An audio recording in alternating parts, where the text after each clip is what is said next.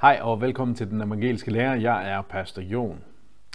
I dag skal vi se på Maria og hendes rolle i kirken, hendes rolle i forhold til os kristne. Det er noget, som protestanter ofte har lidt svært ved. Ikke fordi, at de ringeagter Maria som sådan, men på grund af den, den måde, hun følger i, i de andre kirker, den katolske kirke, den ortodoxe kirke og de orientale kirker. Her har Maria ofte en helt sær status, som, som virker over det, som Bibelen tilskriver hende. Særligt i den romerske katolske kirke har hun den her plads. Man ser hende som, som en, der er født uden arvesynd, ligesom Jesus. Man ser hende også som en, der blev ophøjet til himmels, inden hun døde med krop og sjæl, ligesom Elias og Enoch. Endelig så ser man hende som mellemmand imellem mennesker og hendes søn Jesus. Det vil sige, at man beder til hende, eller det vil de ikke kalde det, vil ikke kalde det, at man beder til hende, men i hvert fald så beder man om hendes forbøn, fordi hun har direkte adgang til sin søn. Hun er det vigtigste af alle helgener. Hun er den vigtigste af alle helgener. Og så er hun helt speciel, som den eneste ud over Kristus at være født uden synd. De her ting kan man ikke finde belæg for i skriften. Man kan godt bruge nogle skriftsteder til at twiste den lidt og, og få den til at betyde det her, men, men det er ikke noget, vi kan læse ud af skriften. Når det er sagt, så er der nogle store, vigtige ting, der bliver sagt om Maria i skriften, som vi bør tage til os, som vi bør ikke øh, lade komme i baggrunden kun på grund af den falske lære, som vi finder om og Maria. Mange af de her ting finder vi i Lukas evangeliet. Det er som om, at Lukas på en helt særlig måde giver Maria en plads, en god plads i øh, kirkehistorien, i Jesu historie og i øh, den plads, som hun skal have i, i kirken.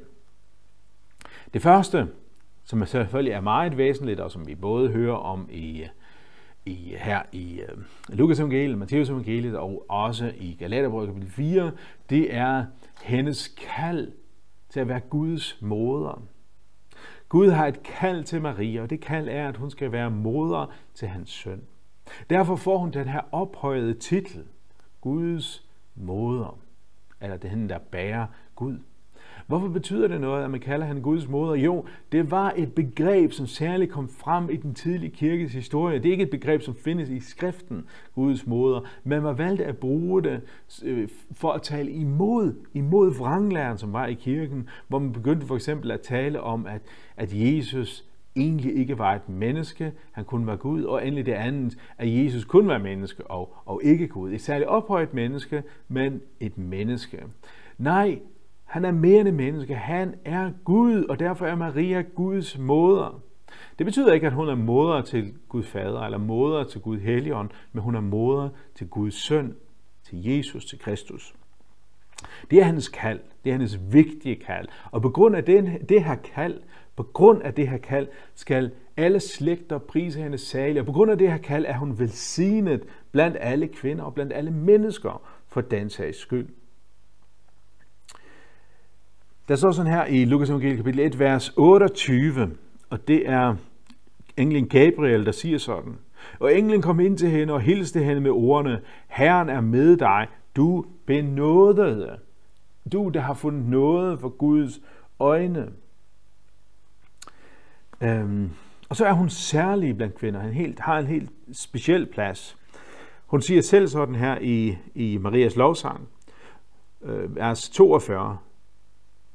Øh, nej, det er undskyld. Det er øh, øh Marias lovsang kom bag. Først er det fra, fra Elisabeths øh, lovsang, Elisabeths øh, udtalelse til hende. Velsignet er du blandt kvinder, og velsignet det livsfrugt. Velsignet er du blandt kvinder. Og så den genklang, som, som Maria giver i sin lovsang. Han har set, Gud har set til sin ringe inde, for herefter skal alle slægter prise mig salig. Hvorfor er det vigtigt, at hun er velsignet? Hvorfor er det vigtigt, at hun bliver prist særlig. Det er ikke fordi, at hun er særlig syndfri. Det er ikke fordi, at hun på en særlig måde er en mellemmand imellem os og Kristus, men det er på grund af det kald, som Gud har til hende, at hun er kaldet til at bære Guds søn, at hun er Guds moder. Det er derfor, hun er velsignet. Det er derfor, hun på en særlig måde er noget helt særligt blandt mennesker og bør blive æret for det her. Ikke på grund af hendes person, ikke på grund af den hun er, men på grund af det, som Gud bruger hende til, på grund af Guds kald til hende. Derfor skal vi regne hende for noget helt særligt. Derfor skal vi ære det, som Gud har brugt hende til, for det her viser han også, at Jesus er fuldt ud menneske, men også, at han har brugt hende til noget særligt, nemlig til at være et, øh, øh, en, budbringer, en, en, et instrument til, at han kom ind i verden, blev født som en menneske. Derfor er det også væsentligt at holde fast i, at hun var jomfru, da det skete. Hvorfor? Fordi det, det var ikke en, en, et menneske, som kom på grund af, at to, mænd havde, at to mennesker har haft sex med hinanden, men fordi Gud kom over hende. Helligånden kom over hende og gjorde hende ved barn, og således fødte hun, fødte hun Guds søn. Men der er en anden side ved Maria, som jeg også tænker er væsentlig. Altså det væsentligste, det er hendes kald, det som Gud bruger hende til, og derfor skal hun æres og regnes som noget særligt blandt mennesker, og hun er velsignet. Men, men der er også mere at sige, nemlig Maria som vores forbillede. I den lutherske kirke, der, der er vi ikke imod brugen af helgener som sådan. Vi er imod, at man bruger helgener som nogle særlige mellemmænd mellem os og, og Gud, og vi er imod, at vi tror, at nogle mennesker kan blive syndfri her på jorden, og således med det, at deres gode gerninger kan komme os til gode. Det er vi imod.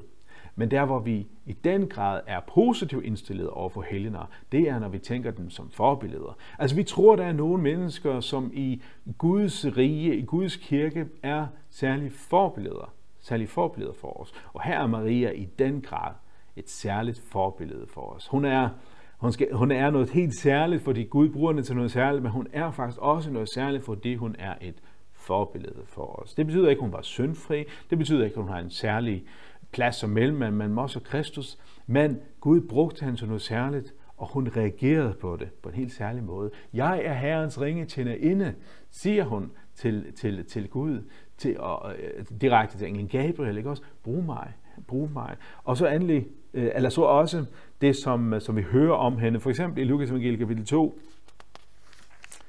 øh, øh, vers 19, hvor der står sådan her, øh, efter at englen havde, øh, havde talt til hende, og hyrderne kom, øh, og og sagde, hvad englen havde sagt, så står der sådan her i Lukas evangeliet kapitel 2, vers 19, men Maria gemte alle disse ord i sit hjerte og grundede over den. Hun gemte disse ord i sit hjerte og grundede, og grundede over den. Og da Jesus er 12 år i templet, og, og øh, han er blevet væk for den, og de er bange for det her, så kommer de til Jesus og siger, helt ærligt Jesus, hvorfor, hvorfor kom du ikke med os? Er du ikke klar over, hvor bekymrede vi blev? Og så står der sådan her, øh, men han sagde til dem, hvorfor ledte I efter mig? Vidste I ikke, at jeg bør være hos min fader? Men de forstod ikke, hvad han sagde til dem. Så fulgte han med dem tilbage til Jerusalem, og han var lydig mod dem.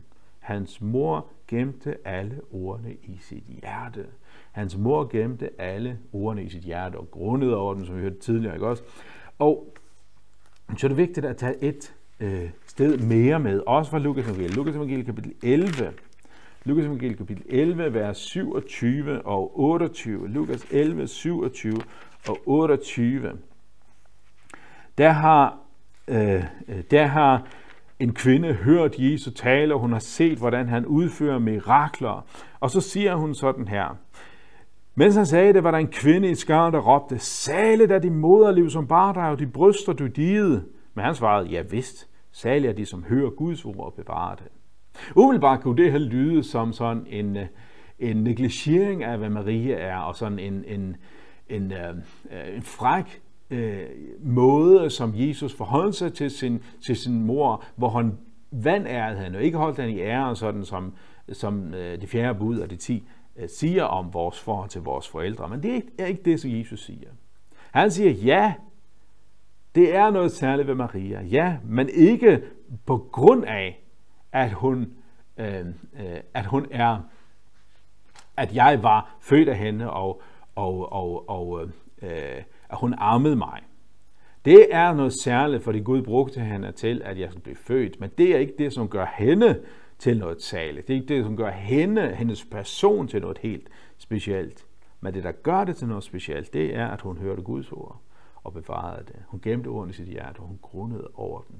Der, lige præcis her er det, at Maria er et fantastisk forbillede for os.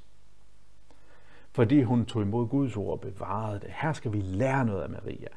Nemlig at være ydmyge, forholder os til Gud som, at vi er hans ringe tjenere eller tjener inder, og lade ham bruge os, sådan som han vil, og lytte til hans ord og tage det til os. Her er Maria et særligt forbillede for os. Så hun har fortjent at blive æret, fordi hun er Guds moder. Og hun har fortjent at blive æret som vores forbillede, fordi hun er et stærkt, et stærkt forbillede for os. Ære være Maria, på grund af hendes kald, og fordi hun er vores forbillede. Tak for nu.